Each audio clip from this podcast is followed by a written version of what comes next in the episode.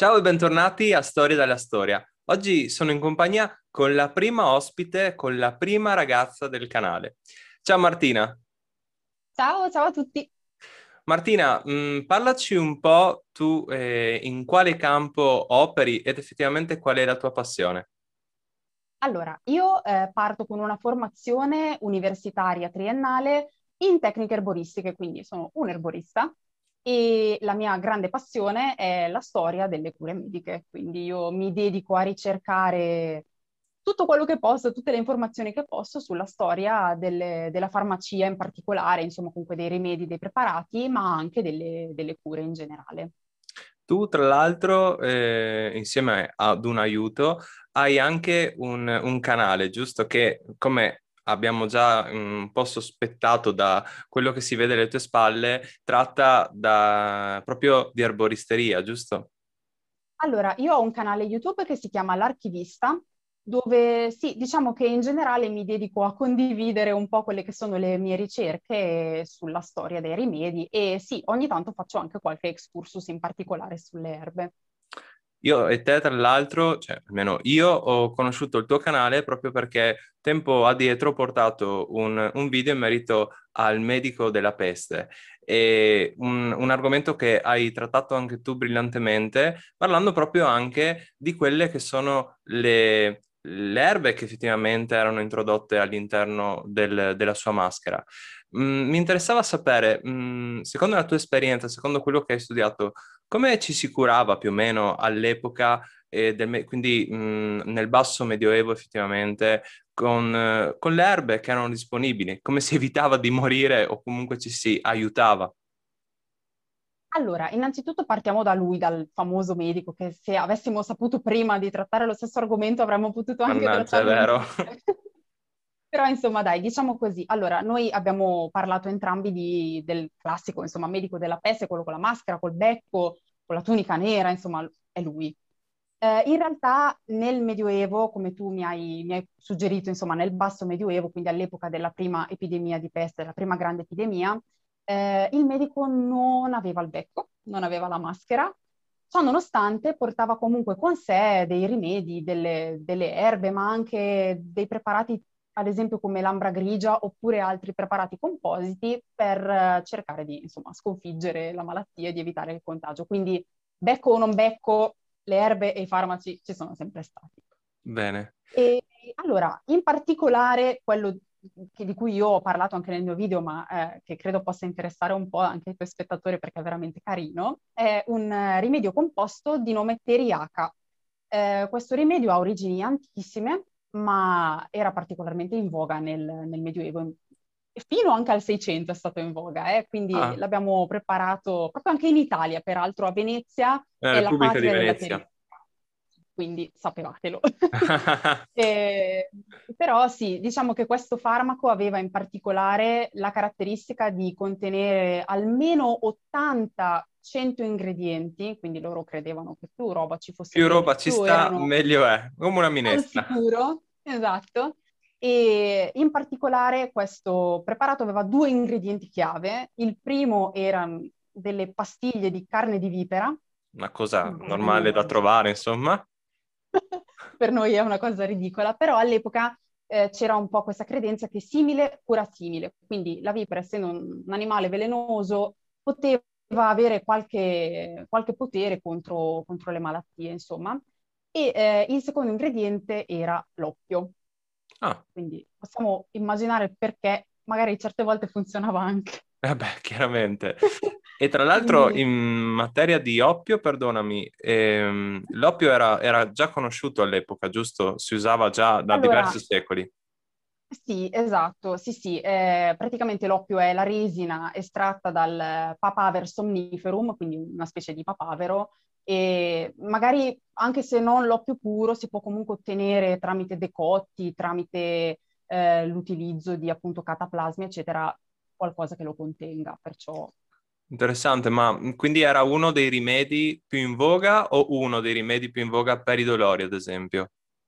Allora, si utilizzava in generale per molte cose, anche per ad esempio calmare ehm, magari delle crisi di tosse, eh, per tante cose, perché l'oppio parliamoci chiaro, funziona, è, è illegale per un motivo, è molto potente, non era solo per i dolori, no, era una, una cosa che veniva utilizzata in maniera estensiva.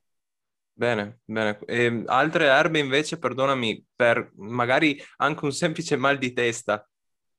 Sì, allora diciamo che quella forse più mh, mm, chiave possiamo dire che fosse la salvia. La salvia era proprio la tipica erba che potevi trovare nell'orto dei semplici di un monastero, insomma. Mm-hmm. E lo dice il suo nome stesso, che mh, mm, appunto significa salvifica, che ah. guarisce. E questa erba era utilizzata un po' per tutto, a partire dai mal di testa, dalle infezioni respiratorie, quindi tossi e raffreddori che erano particolarmente comuni, ma anche durante il parto, per esempio. Quindi veramente un'erba utilizzatissima e apprezzatissima. Secondo le... Tu mi hai parlato, ad esempio, dei, dei monasteri, no? Secondo la tua esperienza, noi, ad esempio, ad oggi, se uno sta male, se ha un problema, ha lo stipetto con le varie eh, medicine.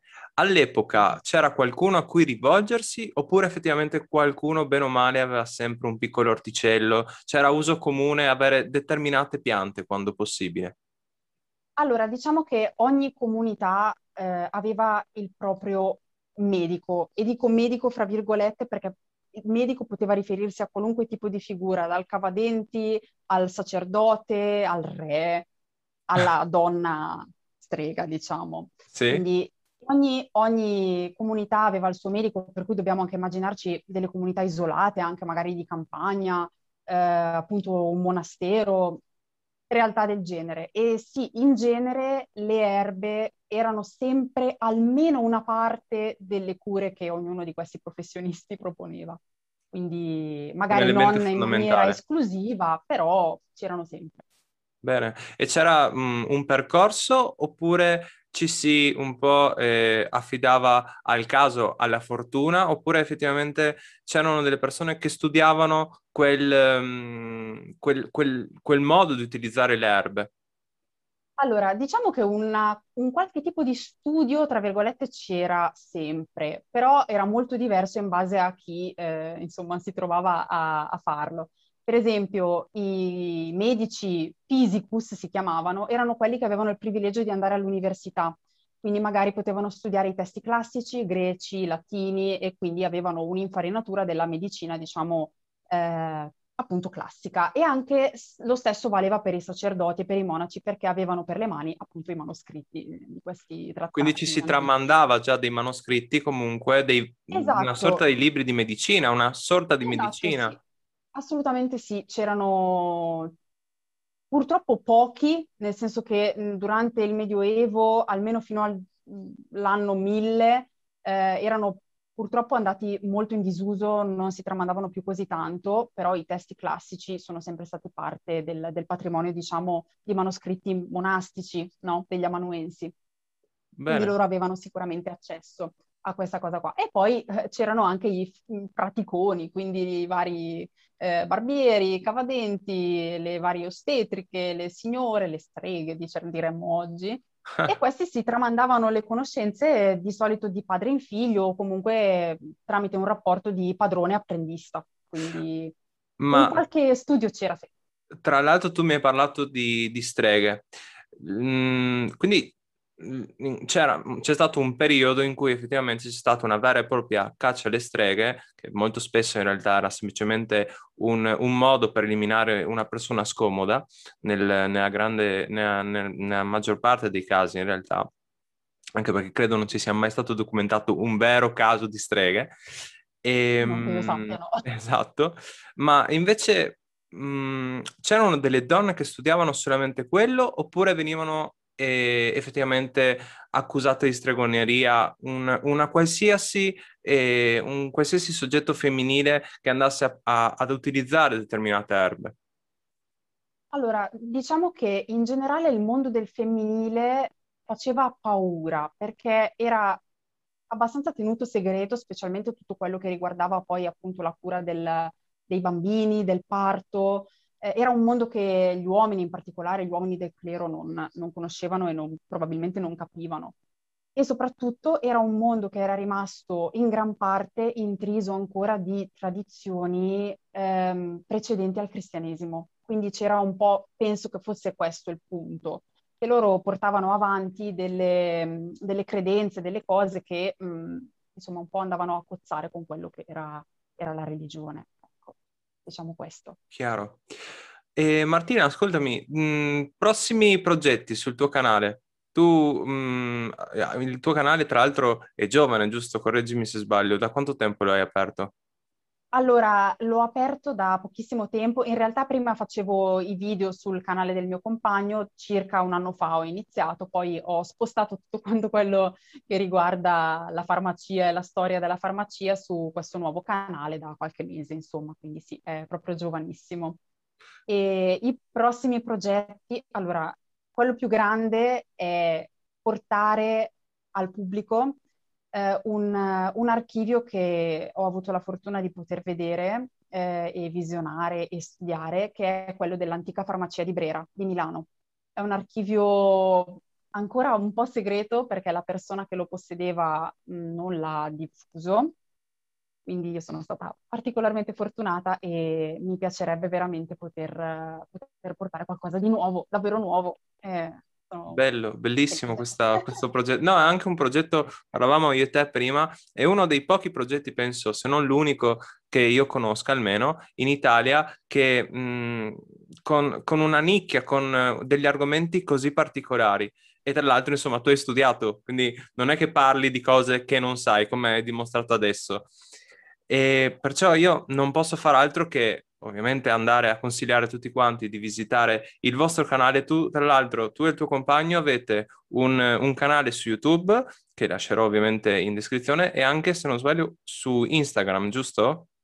Esatto, abbiamo una pagina Instagram che si chiama L'Alchimista, in cui appunto ci sono io che porto i miei contenuti e anche lui che fa contenuti artistici principalmente dedicati al carving del legno e anche altre cose. Perfetto. Io ovviamente non posso fare altro che ringraziare Martina, chiaramente, e invitare tutti quanti a visitare il suo canale, perché se io vi porto qualche storia, sono sicuro amerete anche le curiosità, curiosità, scusatemi, legate proprio alla medicina. Noi, come sempre, ci vediamo presto con nuove storie dalla storia. Ciao Martina. Grazie a tutti, ciao, è stato un piacere.